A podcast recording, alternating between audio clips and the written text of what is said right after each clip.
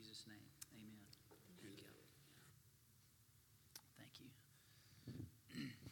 Well, it's also appropriate. We're talking. We've been talking about marriages um, in the sermon series on First Corinthians, and uh, uh, joking with a few people this morning about this has uh, been a difficult series in a lot of ways because Paul talks about some serious issues that were going on in the church and in the culture in Corinth. And if you were visiting with us and you walk in and we're talking about some of these serious kind of controversial issues, it can be a little awkward. Like, what did I come to this church for? But we preach God's word here, and that's what we need to know. That's what we need to hear. And um, all of that's in the Bible for a reason so that we can take what God said to people in a different culture, in a different time period in history, but say, still, this is God's word. And how do we filter that? How do we use that as a lens to look at what's going on in our own culture, in our own lives? Um, so, we are going to hit uh, uh, today specifically a little bit about a question that I've mentioned that Paul's saying, hey, there's some questions that these people in Corinth were asking him. He spent a year and a half. If you've been here, you know I've kind of reiterated this, but Paul spent a year and a half with these folks starting this church, loving on these people, walking through them about what it means to be a follower of Jesus in their culture. And uh, then, as he left after a year and a half, he's getting word back that there's some things going on in that church that people are struggling with, and he wants to help them. So he writes a letter to them and tries to uh, take those issues and walk them through uh, how they should look at those in light of being a Jesus follower. And so I've named the sermon Has God Left the Building? And uh, you know godly wisdom in a, in a world that knows better. And we seem to have a lot of attitudes in our culture that kind of as as in corinth thought you know what? We know better. We know what this teaching is. We've heard god's word but we're gonna we're gonna listen to that but we're gonna decide whether that really applies to us in our lives. And as we've seen god saying i am the creator of the world. So I created marriage, I created relationships, I created this whole world. So I know how it's intended to work and how it's supposed to work. And He's given us His word so that we can follow that. Well, divorce is obviously a, a painful issue. And I, and I want to be sensitive to the fact that there may be some folks here that have been through that or maybe even going through that. And it can be a very difficult thing. How painful can divorce be? Well, it, it produces all kinds of emotions that people probably never even knew that they had before. But I, I read about one Swedish man who his wife filed for divorce. And when he heard about her filing for divorce, he decided that he would cash in all of their investments that they had, which was about $82,000 worth. And he got cash money for all those investments. And he literally burned all of that cash so that there would be nothing left but a pile of ashes. Can you imagine? And you think, why in the world would somebody do that? But you probably know through having heard or been through it yourself or had a loved one or a friend or a child or uh, anybody you're related to going through um, uh, divorce can produce these destructive emotions. And this is why God says in the Old Testament and the New Testament that I hate divorce. That's never what I intended when it comes to bringing the two to be one. Well, we're going to continue to look at what Paul says about specifically about these issues.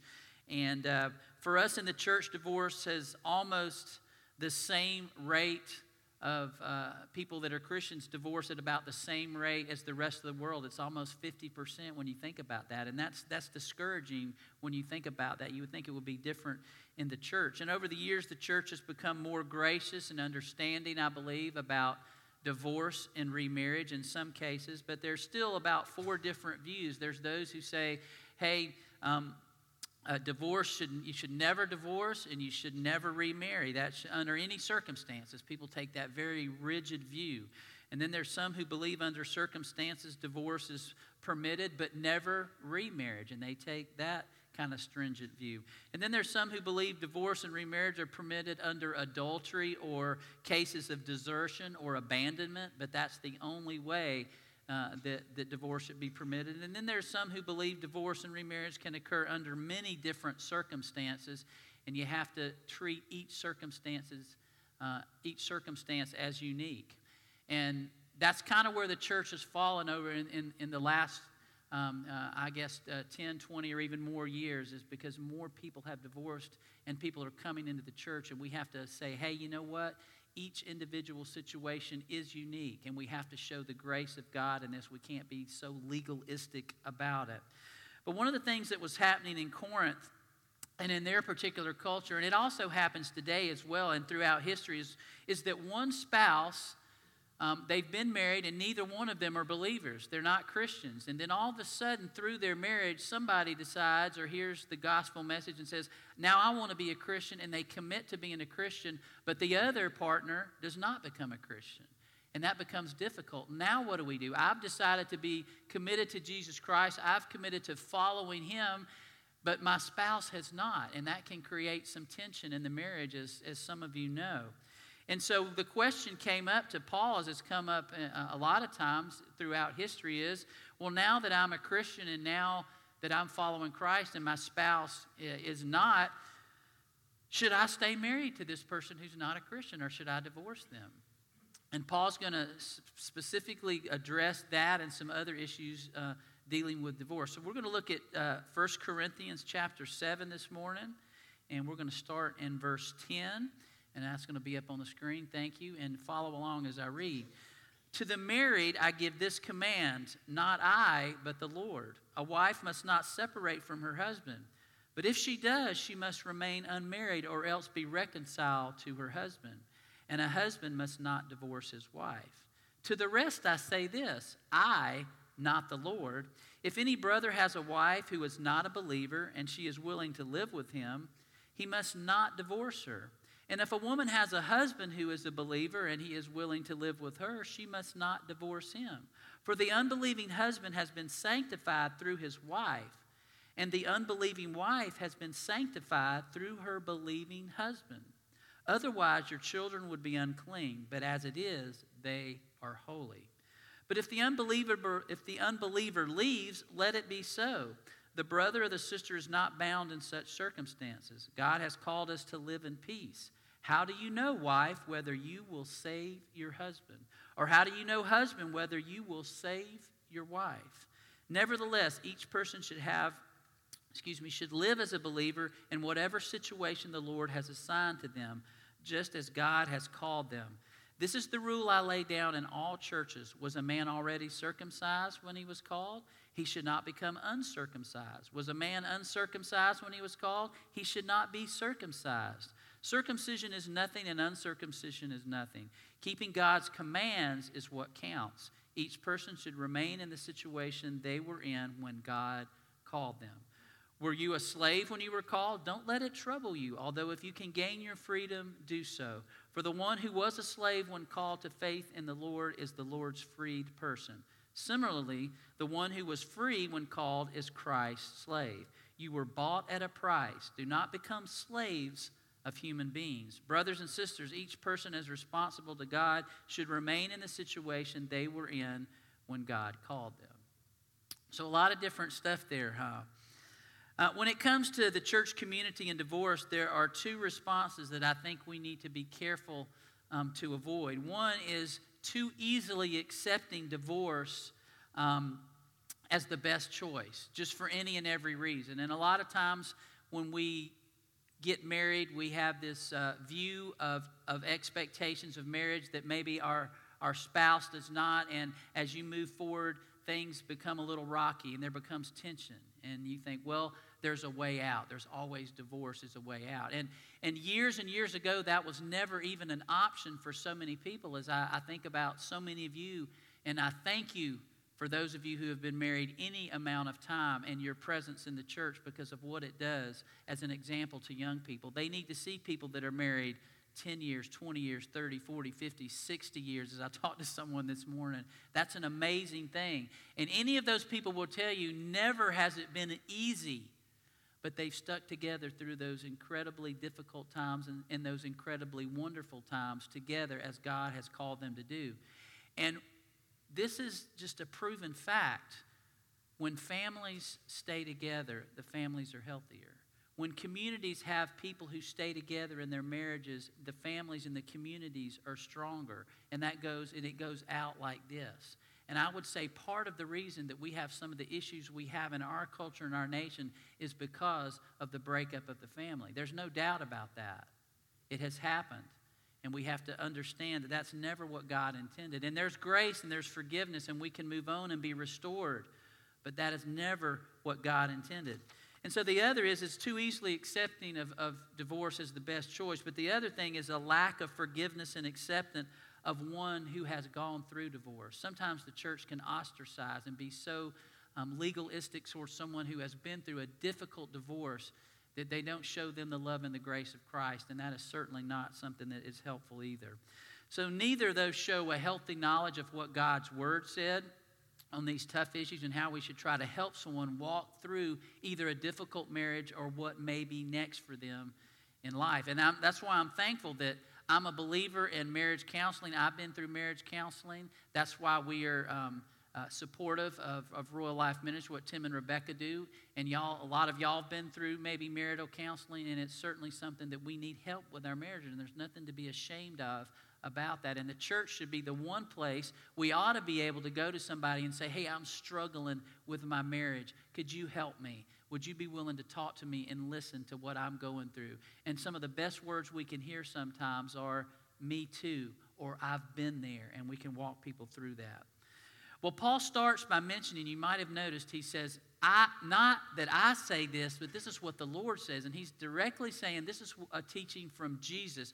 And Paul does this in all of his letters. He goes, I'm getting these teachings directly from Jesus. They've been passed on to me, and I'm passing them on to you. So he says, This particular teaching, Jesus says, He says, um, I say this about divorce. And so he's referring to, if we look in the Gospels of Matthew, Mark, in Luke, they specifically give accounts where Jesus is asked a question about divorce and he gives what the teaching is.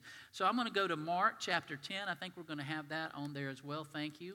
And some of the Pharisees come to Jesus one day and ask him specifically about divorce. Now, did they really want to know about this? Yeah, I think some of them really wanted to know what Jesus thought about it, but they were also always trying to lay a trap for Jesus and see if he would say something that would be against the law or, or whatever. So some Pharisees came and tested him by asking, Is it lawful for a man to divorce his wife? And Jesus, as a true rabbi, kicks it right back to them in the form of a question. What did Moses command you? He replied. They said, Moses permitted a man to write a certificate divorce and send her away. Listen to how that's even phrased. It was because your hearts were hard that Moses wrote this to you, Jesus replied. But at the beginning of creation, God made them male and female. And for this reason, a man will leave his father and mother and be united to his wife, and the two will become one flesh. He's referring back to Genesis. So they are no longer two, but one flesh. Therefore, what God has joined together, let no one separate. That's coming from Jesus. How many of y'all heard that in your own wedding ceremony? Towards the end. What God has brought together, let no one separate.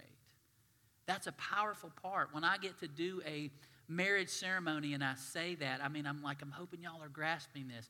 God has brought y'all together. Yes, you have been brought together in a covenant, but God's also a part of that covenant, and no one should separate that.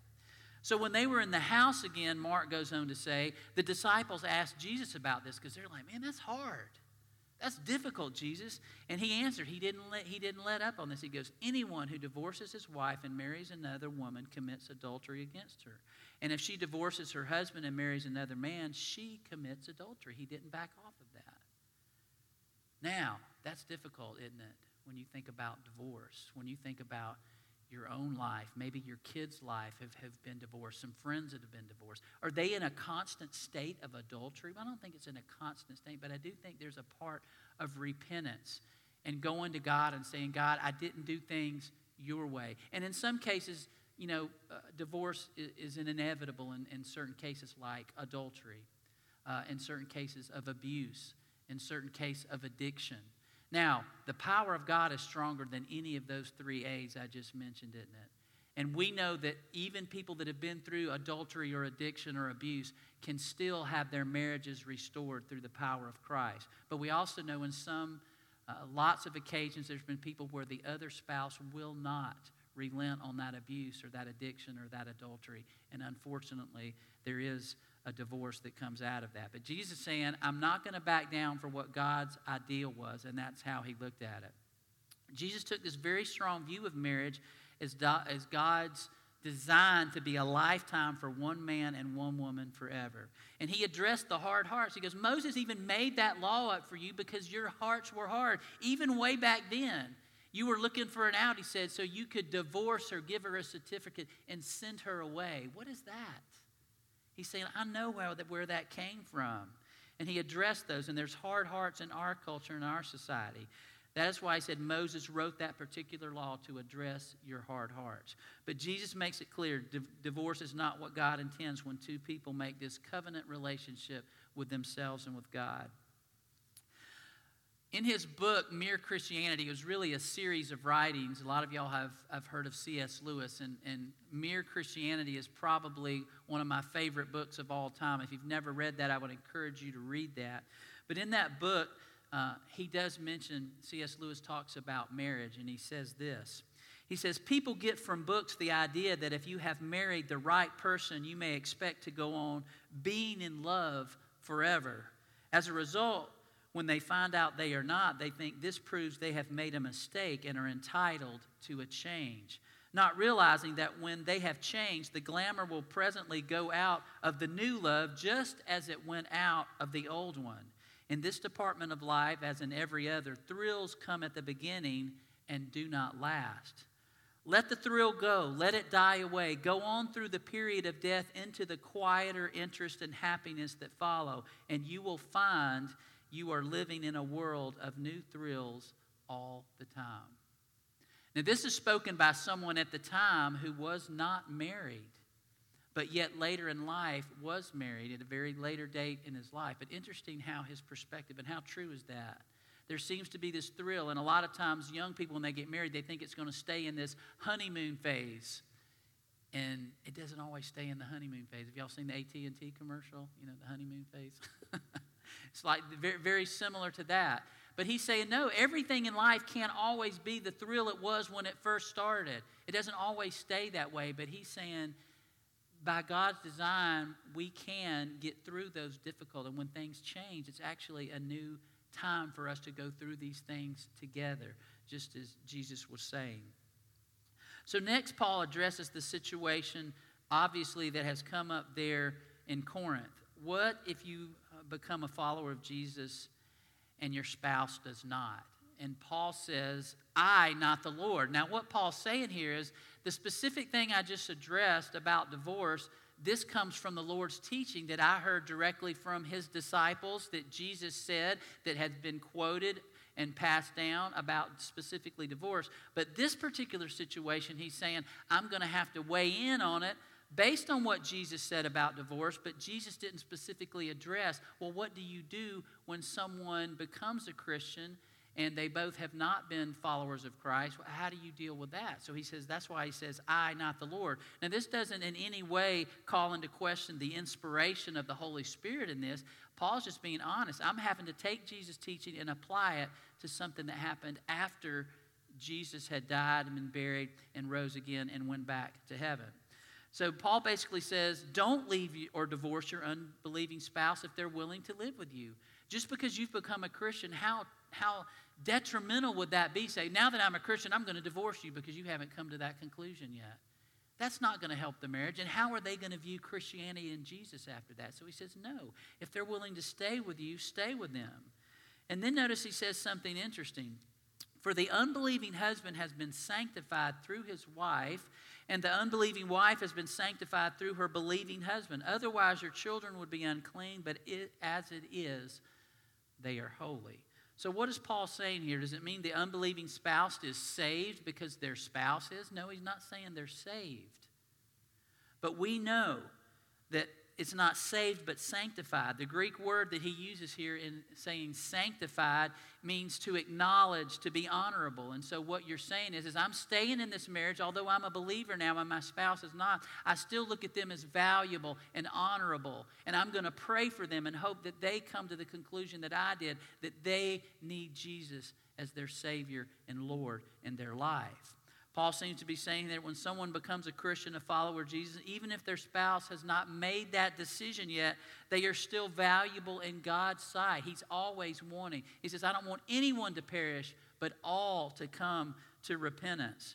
And now, having this direct influence through someone who has been committed to Jesus, they are now closer to see what it means to have Jesus in their life. And this is, this is instrumental. The behavior, the attitude, the reactions of this Christ followers should have a positive influence on uh, their unbelieving spouse as well as their children. They're going to see, look, mom or dad used to be like this, but now they say they're a, a Christian, they're a follower of Jesus, and I've noticed they've changed. There's different things in their life now, and it has made a, a, difference, and it's made a difference in our family. And sometimes you might scratch your head and say, What's going on with mom? What's going on with my wife? What's going on with my husband? They're different now, and they can be impacted by those changes in their own lives. And the believing spouse will also be praying and looking for opportunities to share their faith with their spouse. God's grace to their spouse and children. That hopefully leads to a process in the unbeliever's life to want to also become a follower of Jesus. But you know what? That's a process, isn't it? It takes time, and sometimes they're jealous of you. Sometimes they're skeptical of the one who is a Christian, like, oh, you're just goody goody. That will fade away. It's not a real thing, it's just a phase that you're going through. But it will have an impact on your spouse and your children. Children are certainly influenced when they see the committed faith and grace of Jesus in someone of their parents' life. How many times has a child says, "I was so thankful for my parents' faith." And I saw that. I saw them pray for me. I saw them read the Bible. They drug me to church, as we say, but it made an influence on life. Their faith had an impact on my faith.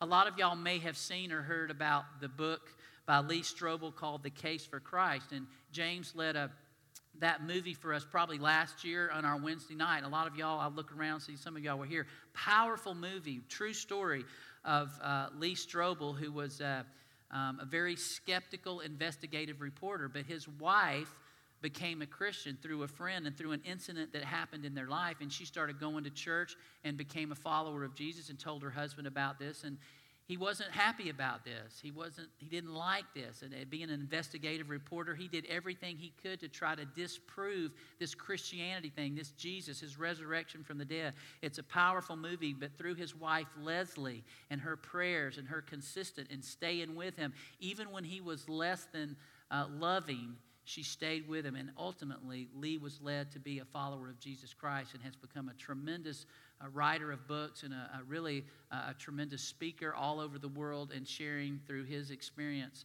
about Jesus and the case for Christ. So if you've never read that book or seen that movie, I encourage you to do that.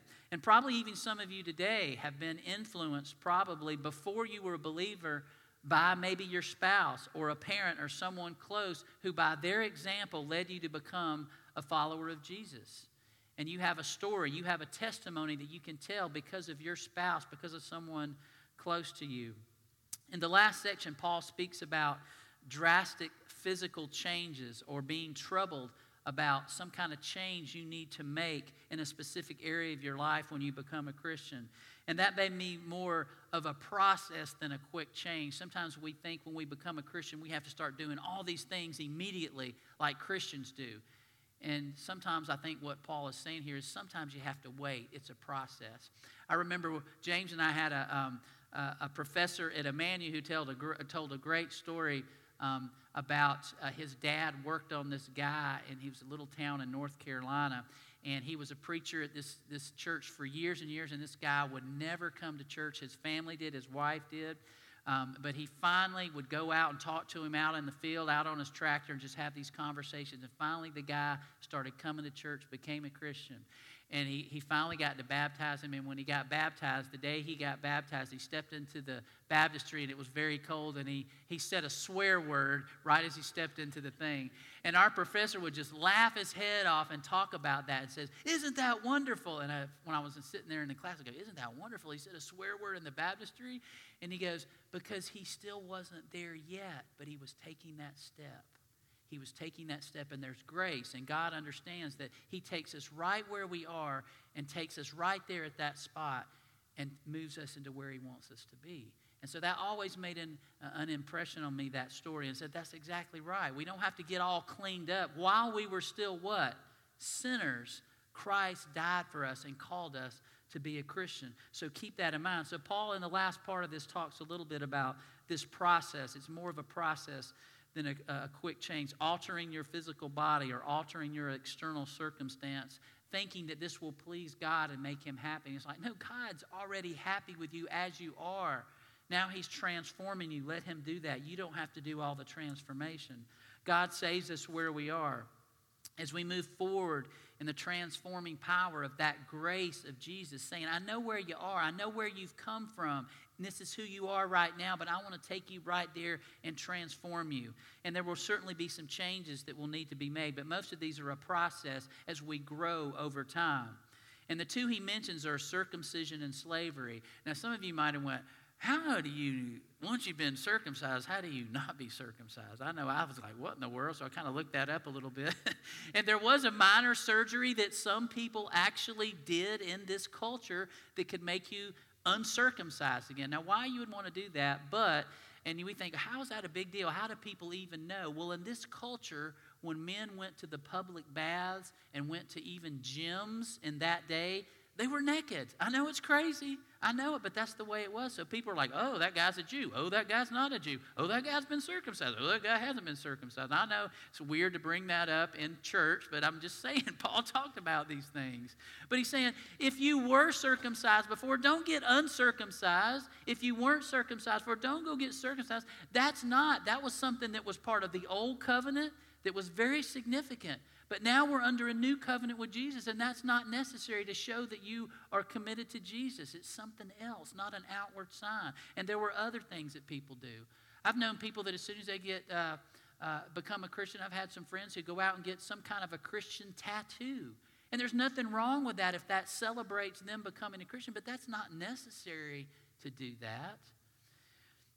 For us, it seems maybe an, uh, odd to point this out, but in this culture, both of these things, slavery and circumcision, were, were uh, issues among believers and non believers. And, and among the Jewish community, the circumcision issue was a big deal. But Paul knew that, hey, don't go back into that old covenant, into that slavery of being legalist. I used to be there, he says. So don't go back into that. Stay right where you are and let Jesus lead you into where he wants you to go in your growth. And slavery was obviously another issue widely practiced in this first country, uh, first culture, first century culture. And although it may have been different than what we might know from our own American history and, and slavery here, that's been brought up a lot lately, nevertheless, Paul seems to say here freedom is a value that all humans should always seek, not only for yourself, but for other people. Freedom is something. But recognize physical freedom does not guarantee spiritual freedom. It does not guarantee that. We can be physically free, but enslaved by so many things spiritually in our lives and in our culture. Some believe Paul should have spoken out a lot more directly about slavery in his culture. A lot have said that. Why didn't Paul, why didn't Jesus speak out more specifically and say that, that slavery was wrong? Because it seems so obvious, I believe, to both Jesus and Paul that it was wrong. And they did speak against it, but it was part of the culture and they had to deal with it anyway. And I think Paul took some of the same approach as Jesus that he did not directly challenge the state or the government, but taught and modeled a better way of life for the world to see in your actions. Not one time, and I want to remind you all of this as we talk about politics coming up. And Very soon, we're going to have uh, either have a new president or the same president, and we get all bent out of shape about this. Name me one time that Jesus said anything about Caesar or the government in the Gospels. Not once did he say anything. He says it's not about that. That's important. And yeah, that's going on. But until you change your heart and change your ways, one person at a time, culture itself is not going to change. And you can blame it on Caesar, and Caesar was not a good guy, was he? Did a lot of bad stuff, but ultimately, what happened to Caesar's regime? It fell, didn't it? And it's a, you know, we need to be reminded of that. And we can be physically free, but we can be all caught up in all these other things. Some believe Paul should have spoken more against that, but Paul took that approach that Jesus did. Um, listen to what uh, Paul says, um, and certainly a lifestyle of love and grace modeled by Christians in the first century, this is what made Christianity grow so much because people saw something different in these people. That in their actions, they weren't protesting, they weren't going against trying to, you know, get all the, the, the, the whole culture stirred up. Just by the way they live, people go, those people are different. There's something different about them. And uh, Paul said this to the letter to, to the church at Philippi. He says, I know what it is to be in need, and I know what it is to have plenty. I have learned the secret of being content in any and every situation, whether well fed or hungry, whether living in plenty or want. I can do all things through him who gives me strength. But Paul does close this topic by saying this, as you probably noticed. For the one who was a slave when called by faith in the Lord is the Lord's freed person. Similarly, the one who was freed when called is Christ's slave. You were bought at a price. Remember, just a few um, uh, Sundays ago, he talked about this. You were bought at a price. He's reminding these Christians, he's reminding us that we were all bought at a price. And do not become slaves of human beings, brothers and sisters. Each person as responsible to God should remain in the situation they were in when God called them. There's that that, that powerful phrase, you and I were bought at a price. Christ's incredible sacrifice to actually give us that freedom, free us from slavery. And Paul specifically says, don't become slaves of human beings. Well, let me tell you something. In that culture, with all these different things going on, these pagan worship centers, people were becoming slaves of human beings not only in prostitution, but giving their money and doing these things that people were laughing all the way to the bank. And let me tell you something in our culture, there are people laughing all the way to the bank by the things we become slaves of. Have we not become slaves to this? And this is not a bad thing in and of itself, but I mean, I, you know, I'm, I'm constantly trying to get my kids' attention because it's like, what, what, what, what? We become slaves to this and the slaves that it brought us. And, and there's other things. You know, phones are just one, computers, media. People become slaves to pornography. I mentioned last week a billion dollar industry, sports. There's a lot of things that in our culture can enslave us. And Paul's saying this is a process that God wants to get us out of and free us from those things. The good news of the gospel takes the exact situation that you're in, that I'm in, that our children, that our kids, that our culture is in. And he begins to change sometimes our physical surroundings, yes, but sometimes he says, stay right where you are. And because of the transformation I'm going to make in you, it's going to make an impact on other people. And I want that to happen. I need that to happen. Importantly, our inward thoughts, our mindset, our focus to change from what we used to think about to seeking first God's kingdom and God's righteousness. And this is this process that God wants to do in us. So maybe there's somebody here today that needs to start that process. Maybe you need to name Jesus as your Lord and Savior, and He calls you right where you are in the very situation you're in to become that. Or maybe you're looking for a church where we again teach God's word on these things. It's not always popular, it's not always what people want to hear, but it is God's word. And we want to continue to encourage people to look through the lens of Scripture and everything, whether it's divorce or whatever we're involved in in life, that we look at God's word and what did Jesus say and how do we respond to that in light of the gospel message. So we're going to sing a song uh, of invitation, and if there's someone here today that needs to name Jesus, as your Lord and Savior, we want to give you that opportunity. Or if you're looking for a church home where we encourage people to become